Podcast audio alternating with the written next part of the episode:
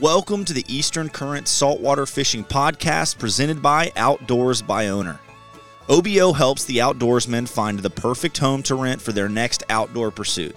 Whether you're looking for a house right on the shallow water flats of Florida Bay with world class sight fishing right out your back door, or you want to find a weekend mountain getaway for you and your family, OBO has the house for you. To check out all their incredible properties, go visit go obo.com. I'm your host, Captain Judd Brock, and today I got the opportunity to sit down with Alec Lucas, the owner and operator of Southern Roots Outfitters. He spends his summers in Colorado guiding for trout and his winters in Mexico guiding for striped marlin on the fly. We had an incredible conversation, and I'm fired up to get down to Mexico and do some fly fishing with him. If you haven't already, be sure to check out Eastern Current on Patreon. There you'll be able to find a weekly Ramp Talk podcast, as well as other video content that you can't find anywhere else. Well, guys, I hope y'all enjoy the episode.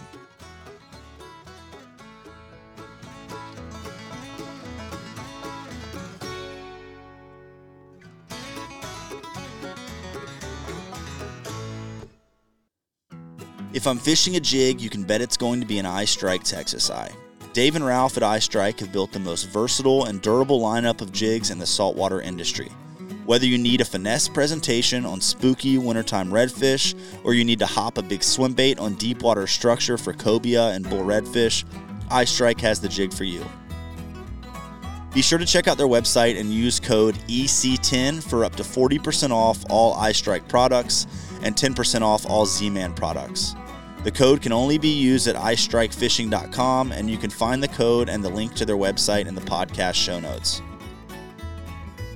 There is no stealthier platform to fish the shallow water flats, creeks, and marshes than a pedal drive kayak. The P127 from Bonafide is my choice when I want to get out on a solo trip and access the areas that I can't get to on a flat skiff or a bay boat. It happens far too often in a boat where I have redfish and plenty of water in the back of a creek or bay, but there's a sandbar or series of sandbars between me and the fish, and I just can't quite make it to casting distance. But with a kayak, I can drag across the sandbar right to them. Be sure to check out the full lineup of Bonafide kayaks on the website or at Hook, Line, and Paddle here in Wilmington. I will have a link to the Bonafide website in the show notes as well.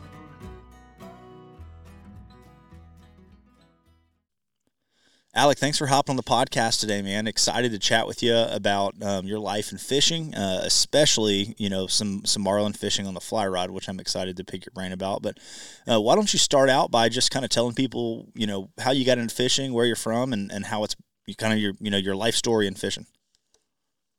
Yeah, man, no problem. Um, so it's kind of always been in my blood, I guess. I started fishing when I was really little, um, mostly bait that kind of stuff off of a pier or spin rod fishing in a bass pond in uh, the Carolinas. But you know, it slowly started to evolve. Um, I got my first fly rod when I was seven years old, and my dad took me to the South Holston River in Tennessee. Um, and that's kind of when it just really took off. And as a little kid, I was always like catching critters and was always fascinated by by by that kind of thing. Um, my you know my idol was Steve Irwin at for for the most part. So I was well. always outdoors. Fishing just kind of captivated me for the rest of my life. Um, ultimately, thank you to my parents for that. You know, mm-hmm. my mom for sitting out on the end of the dock with me and fishing bait for redfish, and my dad for taking me fly fishing up in Tennessee. Um, but yeah, it's it's kind of always been there for me. Man, that's super cool. Um, I love that that was your idol. That was mine as well. And and I, am the same way. Just always drawn to the outdoors, and I think it's cool and something that's missed a lot of days now with kids and, and parents, even parents. Like I catch myself a lot of times. Like I got two boys, and it's easy to be all outside all day and want to sit on the couch and like you know play Legos or something with my son in the afternoon, but he wants to go play outside. And and I think just a parent that is being a parent that is willing and always pushing to be outdoors with your kids is is important and can be so impactful um, in the future. But man, that's really really cool. So when in in your life story did fishing become something that you were like? Had you always wanted to guide, or did all of a sudden it kind of click? Like, hey, this is something I can do for a living. How, what did that look like for you? You know, it's definitely it was never like in my my headspace uh, for a while. When I graduated high school, I went to college at Western Carolina University, Um, and I wasn't thinking about it then, even though I was still fishing. Um, I really wasn't thinking about it. But, you know, I was in a double major of construction management entrepreneurship. And ultimately, I just found myself relentlessly tired of that program. Um, I was not a bad student in any way, shape, or form. I just absolutely despised the future that I was setting out on um, with my studies.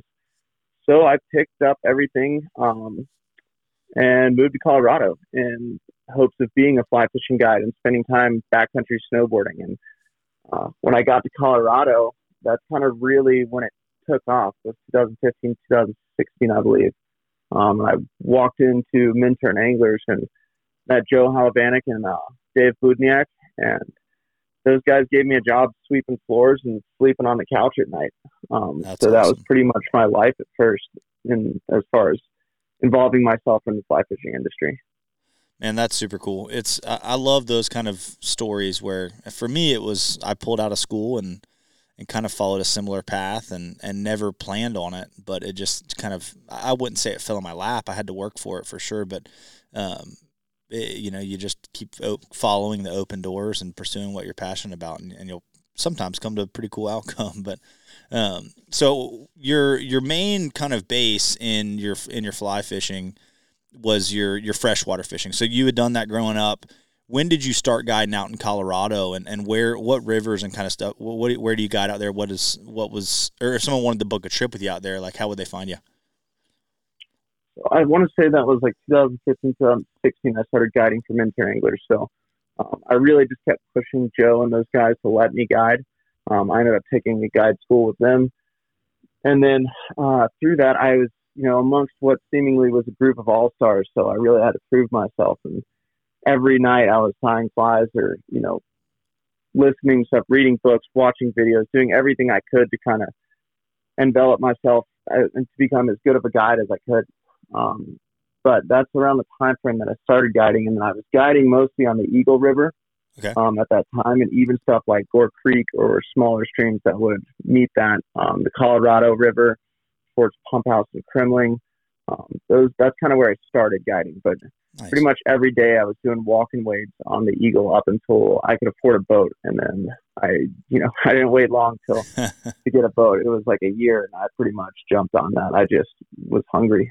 Uh, very much so at that time. It was a whole new world to me, and it was vastly unexplored and exciting for me. Yeah, that's super cool. So, what is the guiding look like there? I know when I used to guide in Montana, you know, you couldn't just set up shop and become a fishing guide. You had to work for an outfitter, and then to book your own trips, you had to become an outfitter. Is it similar to that in Colorado, or, or what does that system look like for you?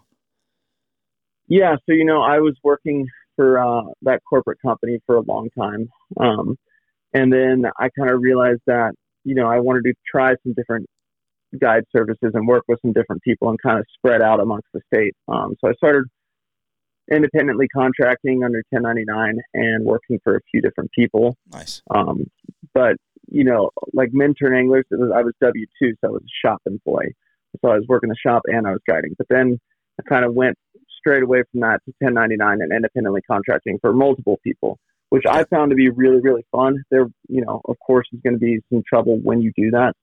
Um, but it was the right route for me because ultimately it really pushed me to, um, to start my own company. You know, I kind of woke up one day and my significant other at the time was, you know, super inspiring in that, that level. And she pushed me and, uh, I woke up and I was like, I can do this. I need to just start my own company and, be my own boss um, because I wanted to guide differently. I didn't want to work for a corporate shop where we were necessarily just putting people in the boat, taking them out of the boat for four hours. You know, right. my whole goal was to give that person the same level of passion and love that I have when I have a fly rod in my hand. For sure. Um, and I just wasn't. I I just felt like it wasn't there in some of those corporate settings. So that was, I think, the biggest thing for me to go out and start my own thing. Is I just wanted to do it my way. Definitely, it, it, it can become in a sense, in so many of the fly fishing, or, or just in guiding, it, it, sometimes can feel like babysitting, and, and re, like reigniting that fire of like passion for adventure, passion for being on the water, and sharing that with others. I think is is so important to build a successful business and to not burn out as a guide. Like when it just Yeah. becomes that that in and out, in and out, in and out, like work. I mean, it is going to feel like work some Uh-huh. days, but yeah.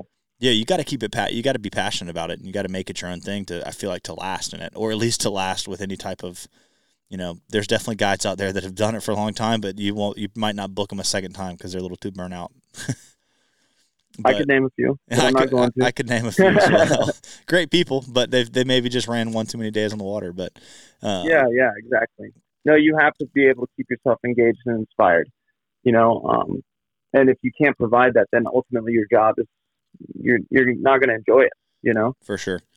What what would is, is there any and there the answer can be no to this as well, but is there any tricks for you as a guide or things that you like to share with clients that help you continually like remind yourself of that passion? That's kind of a tricky question, I guess. Yeah, re- rephrase that for me real quick. So, a- as a guide and as someone who runs your own business, what do you find yourself like? I'm rephrasing it now, but like the most passionate about? What helps you share your passion with others and and and stay fired up about guiding? you know, I guess ultimately the excitement that they get when they learn something new or they catch the fish that they've been looking for, catch a fish for their first time. Um, you know, that excitement and that level of inspiration that I instill in someone else, that is what keeps me going as a guide. You know, I, that never, never, never gets old. Um, because it ultimately, like fly fishing saved me, you know, from a path that I wasn't happy with. You Yeah. know, it gave me an entire purpose in life. Um, and I think that's the most important thing. And seeing me be able to provide that for people through fly fishing is just incredible. Um, it's the, absolutely the best part. You know, the fish are an accommodation. The whole day, and the excitement and sharing that passion are, I think, the biggest things. Agreed. Yeah, Sh- being able to share that passion, and I feel like that's. I mean, so many people will fall in love with fly fishing just in fly fishing, but if you can share the passion with the, with your clients, every single person you take is going to fall in love with it. You know, it's not just going to be a select few. If you can kind of, you know, share that fire that you have, people are going to see the, you know, they're they're going to love it. And and there's that argument of like, oh, there's there's so many people now because of social media hunting and fishing and and whatnot. But you know, in a world and a day where you know, a lot of these resources are really hurting. I don't think it can hurt to have more passionate anglers and passion passionate hunters that are going to speak up and be a voice for conservation. That's always kind of my my argument to that. I mean, as guides, Yeah, I know. I, I, I would agree with that. I feel like most of the conservation efforts are from fly fishermen. And as a whole, if you look at the industry with it growing as much as it is, it's not a bad thing. Just there's some people that aren't accepting to the change of things, and they have to be. Otherwise, it's not going to be progressive. They're going to fall back, and they're going to become angry with with the industry as a whole. But I think that fly fishermen are moving in a positive direction for conservation. definitely. It's like a weird double edged sword of we have to expose something, you know, in in this world in this realm to, you know, be able to pull the help that it might need. You know, if back in the day when you know there was one guide floating a river and and and he was keeping it a secret and no one knew about it, that's awesome. But then all of a sudden there's an issue. There's no one that's passionate about that river to step in and help and to donate and to donate time. You know what I mean? So the more people that Right. are, that are behind a resource or, or, or, or are passionate about a resource, the the more we can do for it. So that's kind of just a just a good remember when you pull up to the boat ramp on a Saturday morning and it's packed to the gills and you're pissed off. It's a good thing to remember. Like, yeah, well, th- some of these people are going to help, you know, save this fishery one day, maybe. Yeah, no, I agree, and that feeling's tough. Um, that, you know, I've definitely had that feeling before when you roll up to the boat ramp, but ultimately, it's like you just got to smile and wave because everyone's doing the same thing. There's no reason to exactly. dislike someone else because they're at the boat ramp with you. Exactly. Unless they decide to unstrap their boat on the ramp, that's then then you I'm just kidding. That that's the one where I do really have to bite my tongue. I'm like, did you you pass the whole tie down lane? Come on, man. But then again, Yeah. I never get angry and I never I don't get mad. But that's the one that I'm like, come on, that's so silly. But but everyone's got. Oh yeah, you gotta you gotta run up and unstrap it with them, and then be like, hey, you know, kind of there's there's a line, there's a process. I, I like that. Go up and help them, but in a very nice way, so you don't get, get Yeah. beat up. I've teamed up with Florida Fishing Products to outfit my guide service with their spinning reels, braided line, and fluorocarbon leader, and I'm looking forward to giving you some real world feedback on their gear. I've been enjoying their Osprey CE for all my light tackle, redfish, and speckled trout, and Resolute for my beefier setups for big reds, cobia, tarpon, and jacks. I'm looking forward to helping further their mission to equip anglers to fish better, which couldn't align closer with our values here at Eastern Current. Be sure to check out their website, floridafishingproducts.com, or ask about them at your local tackle shop. Temple Fork Outfitters is the rod of choice for all of us here at Eastern Current. Whether we're fly fishing for shallow water redfish, sight casting to cobia from a tower, or dropping live pinfish to grouper in 100 feet of water, they have the rod for the job. Their customer service is unmatched by any rod company out there, and their rods can take the beating of everyday guide use without any issues. My favorite rod for redfish and speckled trout is their 7 foot medium light tactical inshore spin rod. Be sure to check out their website, tforods.com. So when did so you're you're guiding saltwater now, marlin on the fly rod, which is incredible. How did you get to that? What, what was the steps that you took, and um, as far as uh, from a freshwater guide to saltwater, and really to like the apex of saltwater fishing, which is just so incredible. How did you find your way to to guiding saltwater in that way? You know, I started just really, I don't know, international fly fishing just really captivated me. Um, and I was constantly, I'm one of those people that just constantly looking towards the next thing, um, just to stay progressive. So I started saltwater fly fishing. Um, I spent a long period of time on the east end of Grand Bahama growing up chasing bonefish. Okay. Um, and that was kind of my first DIY trip. And it just blew my mind when I caught my first bonefish. So from there, it just kind of excelled into this, you know, perpetual every year me going on a trip to somewhere new. Yeah. Um, and then I found Baja and I became thoroughly obsessed with chasing roosterfish. Um, nice. I had met George Vandercook, uh, one of the owners of Los Locos, who started it with Rudy um, down there and at a show. And we had spoken briefly about some of the fishing where he was at. And uh, he's like, Yeah, you need to come out and fish, you know? And I had been fishing the East Cape with a couple of buddies of mine from Colorado and we were driving down the beach looking for roosters. Um, and my rod fell out of the side by side. So a guy rolls up and like rather aggressively on an ATV and then jumps out and he's got my rod in his hand. And I was like, whoa, why, like, where'd you find that? And he's like, oh, you dropped it out of your side by side. And I was like, no way. Uh, thank you for grabbing that, you know, and handed him a beer. And then we started talking. Um, pretty much became best friends from that point. His name's Jeffrey Petco. That's awesome. Um, yeah, but he was guiding for Los Locos at the time, and I was like, "Hey, so you know, what are you doing this week?" And he's like, "I'm going to go over to Mag Bay and fish with George." And I was like, "No way, you know George?" He's like, "Yeah, I work for him." And I was like, "No way, let's like let's go do this." So I just went with him and ended up in Mag Bay, and we fished and probably had one of the best days of our life. Uh, actually. That was that was an amazing time on the water with those boys. And shortly after, I came down again in August and was fishing with them again. And George and Rudy just had a discussion. Basically, we're like, "Look, do you want to come guide for us? We're a fairly new operation, and we're stumbling upon something pretty pretty amazing, and we want you to be a part of it." Um, and I was ecstatic. You know, I was kind of losing my mind at the opportunity. There was no question in me that was like, should you do this? Should you not do this? I was on it. Um, so yeah, I jumped on a plane and dragged all my gear out there and went out this October and started guiding for him. Wow, that's so awesome, man. So from the the crossover from freshwater to saltwater, just as a as an angler, um, you had done it growing up, but what, was the learning? Was was there a learning curve for you, or had you done enough of it, you know, in your earlier years that it was kind of transferred pretty quickly? You know, I think there's always a learning curve with that kind of thing. Um, I don't think anybody's perfect at fly fishing. You just can't be. I'm definitely not. You know, I learn something new every time I'm on the water.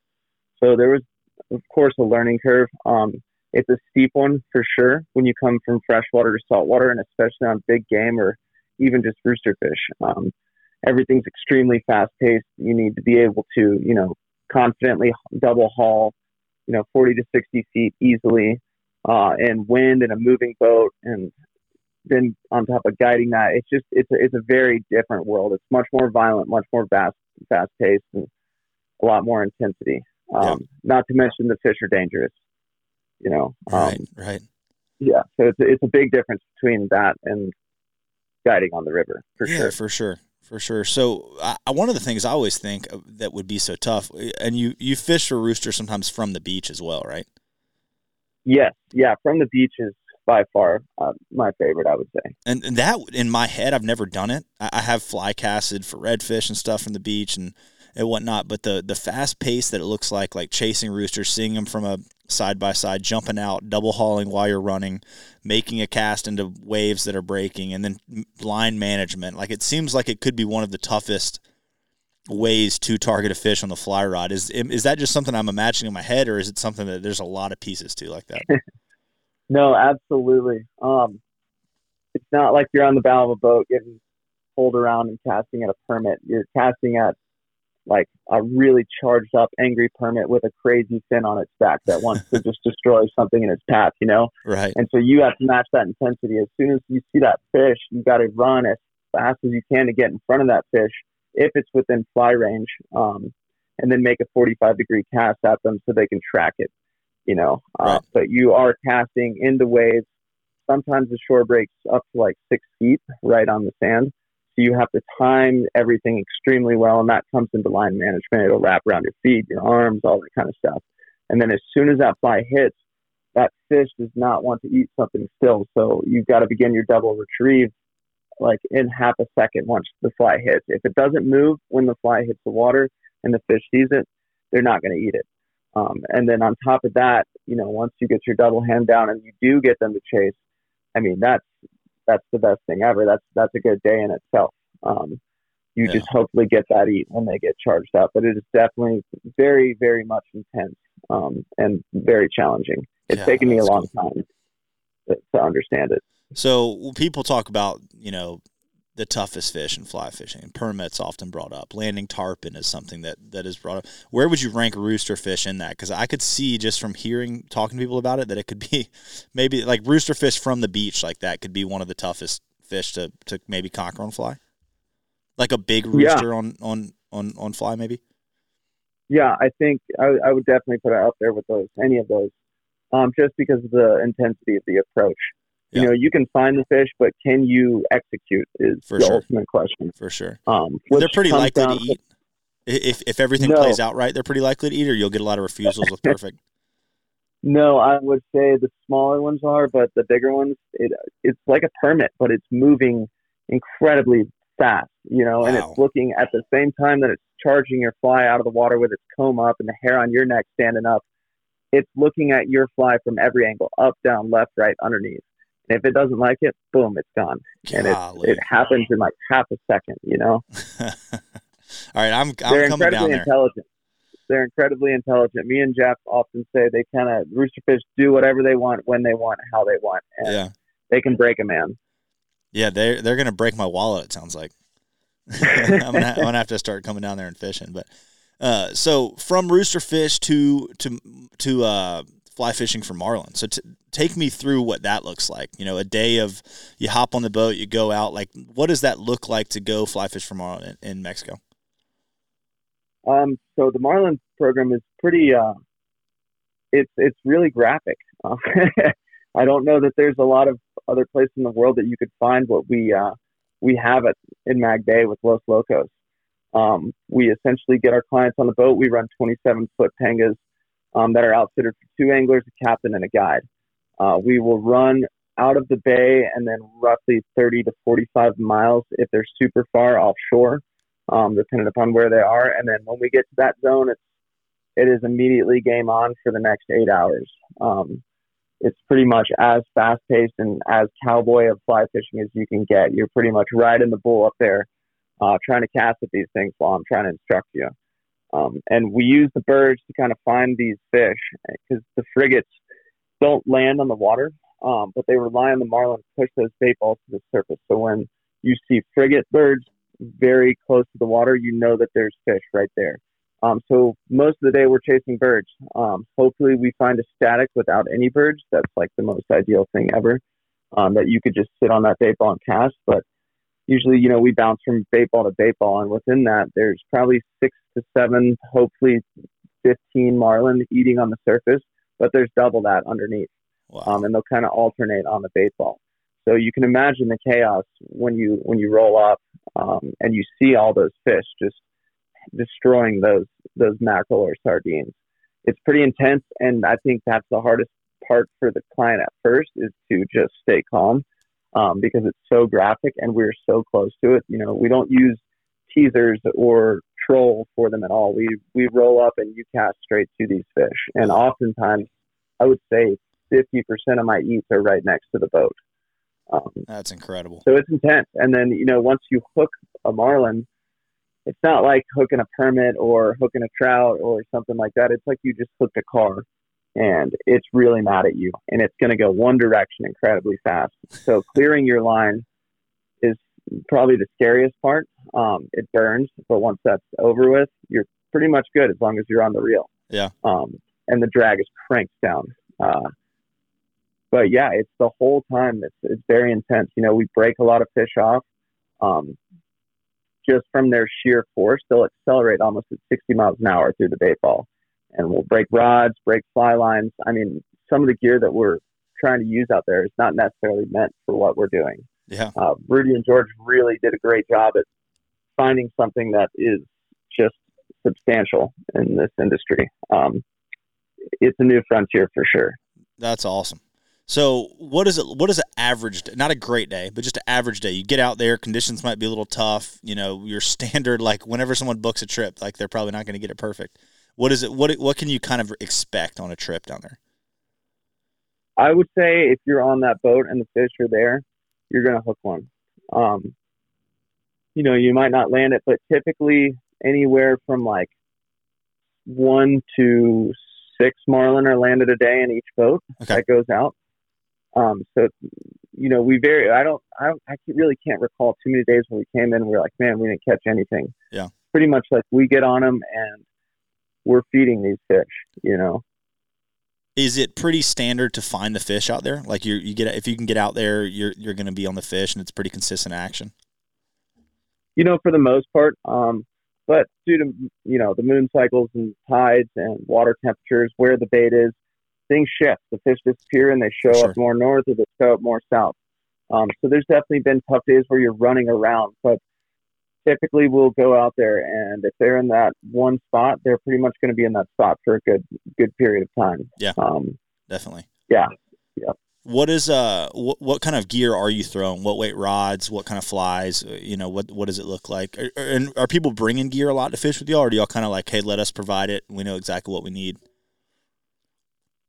you know, we have a lot of rods. Um, I think there's one standing, and all of them were broken this season. wow, that's Um, awesome so obviously, we prefer if you guys, if people brought their own gear. for sure. But mostly, what we're using is 12 to 14 weights Okay. for the uh, the marlin, some 10 weights for the roosterfish and other species. But the 12 and 14 I find to be the best. 14 if you can really cast it well, uh, just because it helps you pull on those fish a little bit harder. Yeah. Um, but then we're pretty much using, uh, I believe we use a lot of Rio line fly lines these years and Airflo Airflo, but uh, a lot of them broke. Um, you know, a lot of the fly lines that are made don't have hundred pound cores. So you're fishing a 50 pound core fly line, and we need an 80 p an 80 pound piece of fluoro so that they can't rub through it with their mouth. Um, and so we end up snapping fly lines um, and breaking a lot of fish off just through their bill rubbing Yeah. uh, through that tippet. Um, and then when we get them close to the boat, you know, leadering them, that can be difficult. That can cause rod breakages if people don't understand to kind of give us some slack as we try to grab the leader because that fish can make that second decision to go straight underneath the boat. Yeah, just snap on Um, the gunnel. Yeah, yep, yep. And if you're not prepared for that and you haven't seen that before, it happens incredibly fast, you know? Oh yeah, Um, because you have it so locked down that drag so locked down to get him there, and then it's, you got to back it off. I mean, that's any larger fish near the boat. I feel like as soon as you go to grab it, you got to back that drag off. Yeah, yeah, exactly. And the drag systems that we were using, I find the cork to be the best, you know, like Abel and a few other brands have, have really held up against these fish. Um, anything with bearings or it's a little bit cheaper, cheaply made is definitely going to blow up. Yeah. uh, usually on that first run, aluminum spools will kind of bend, things will heat up, bearings will bust, they'll lock up. Um, but we've had some of those issues God, before. my- I'm but so excited to come down there fish with y'all. I'm going to make this happen. anything, should. Anything about your? I mean, bearings blowing up because your fish takes off too fast is. I mean, I'm there. That sounds incredible. yeah, it's, it's it's quite the spectacle to witness. It's it's unforgettable, and it's something that really never gets old, no matter how many times you do it. Now, are these striped marlin? Yes. Okay, Yep. striped marlin. So, what is the size range in a striped marlin? Like a from you know the littler ones you're seeing to the biggest ones you'll see. You know, I'd say the smallest that I probably found this season was one fish that was probably around 60 pounds. Okay. But your average is 100 to 120, big being closer to 200. Um, but that's typically where our fish are at, in that like 100 to 150 pound range. Such an say. incredible size because yeah, they're gonna they could, they're gonna whoop your ass, but it's not like a 800 pound fish that's gonna be the, like you hook one and it's the entire day's gone. yeah, no, and you know we, we've really been working on ways to fight these fish properly, um, and through the help of others, we've kind of discovered that you know if you cut the engine off and you reverse and back off of the fish a little bit and get your line angle at a 45 degree rather than 90, um, it doesn't allow them to sound necessarily and kind of pulls their head up, as well as the uses of a sinking line in that. Okay. So we try to get them to the surface, and if you just keep walking the dog, you know, reeling forwards, keeping the rod below your waist, and pull, pulling as you go back, you more of not really get the fish tired, but break their will.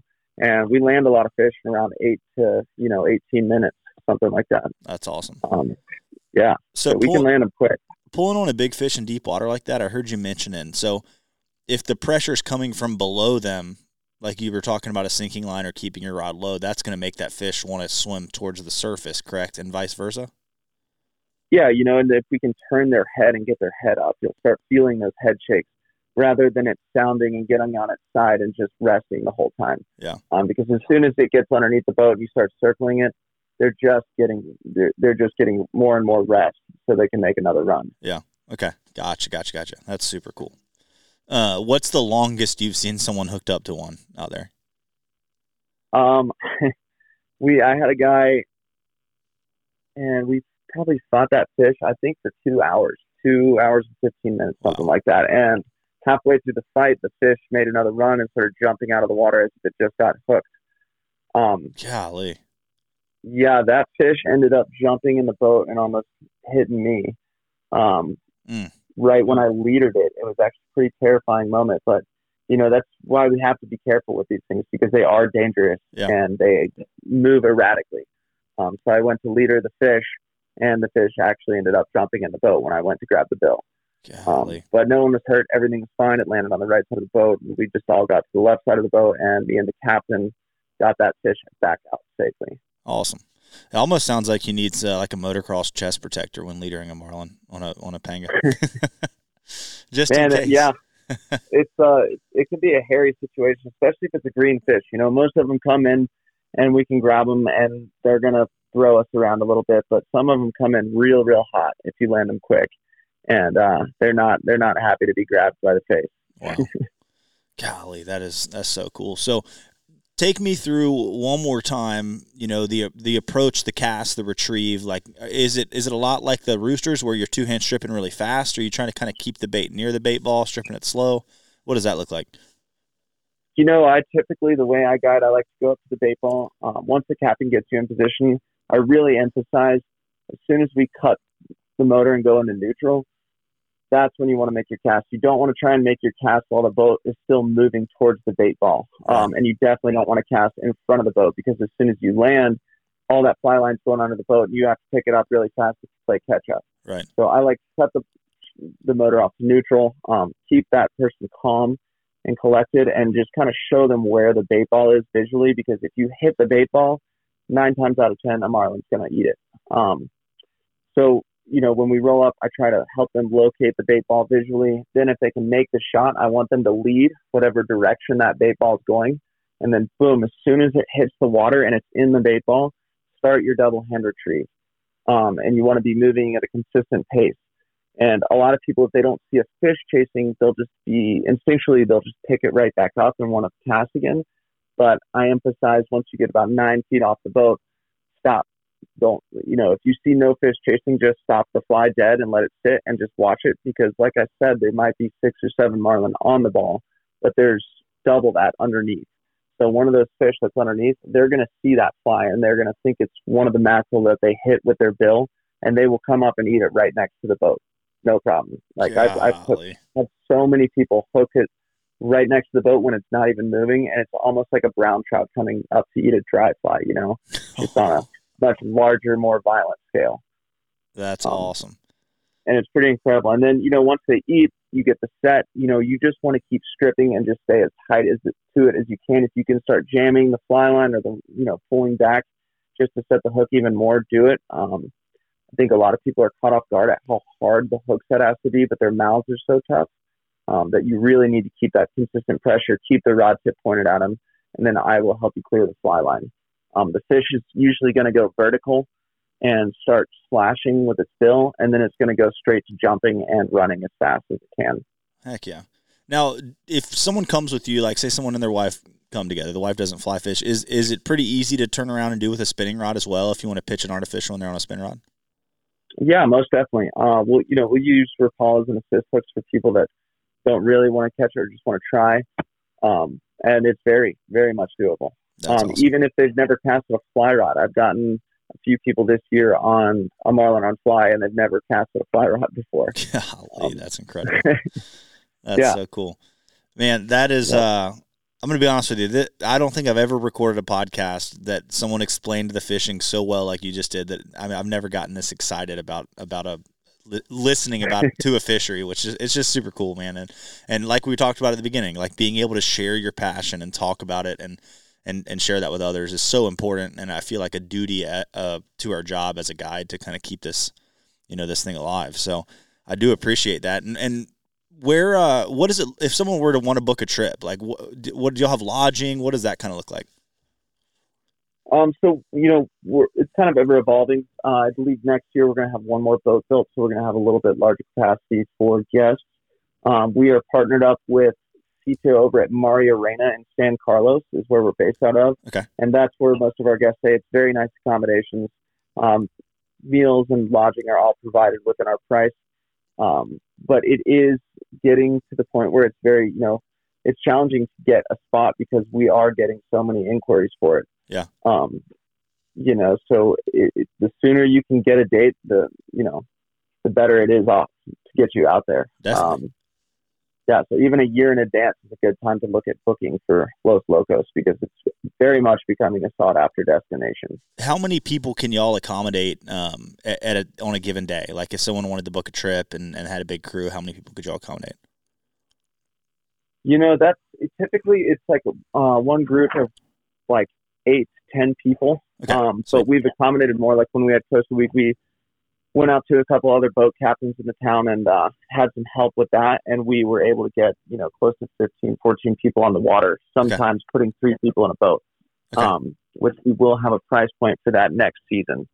Um, but yeah, you know, and I think that we have such a good standing with the community because we're providing them with jobs and money and you know, we have everyone in the town making lunches. It's it's very much a team and communal effort. Um, so if we need a boat or anything like that, we have a lot of people in town that are very much eager and happy to help. That's cool. That's super cool. Well, um, tell people how if they want to get up with you, they can get up with you to book a trip uh, or to, to help you know kind of coordinate a trip to Mexico or even fish out with, with you in Colorado. What's the best way to to get up with you? Yeah, most definitely. Um, I think the best way to contact me is probably social media. Uh, Fish a Day is going to be my Instagram handle. Um, you can also email me at my company email. It's Southern Roots OTF as an outfitter um, at gmail.com. I have a website, www.southernrootsotf.com. Awesome. And um, you guys, I'll link all that. Places. Sorry, I didn't mean to interrupt you there, but I will link no, all of that uh, in the show notes as well, so y'all can get up with with Alec that way. Um, and, and man, I'm gonna try to I want to try to get a group together and come down there and fish with y'all. So I'm gonna um, I would we'll, we'll, discuss that after the podcast. But man, thank you so much for jumping on with us. And maybe uh, I think it'd be cool when you get back down there next time to maybe do a podcast while you're down there, talk about one of your days on the water, and maybe we can do it together. Maybe I'll I'll be down there with you. But um, as as always, guys, thanks for checking out this podcast. And Alec, thank you for for hopping on and doing it with us. And uh, we'll see you sure. on the next one. If you're anything like me, you like a clean boat.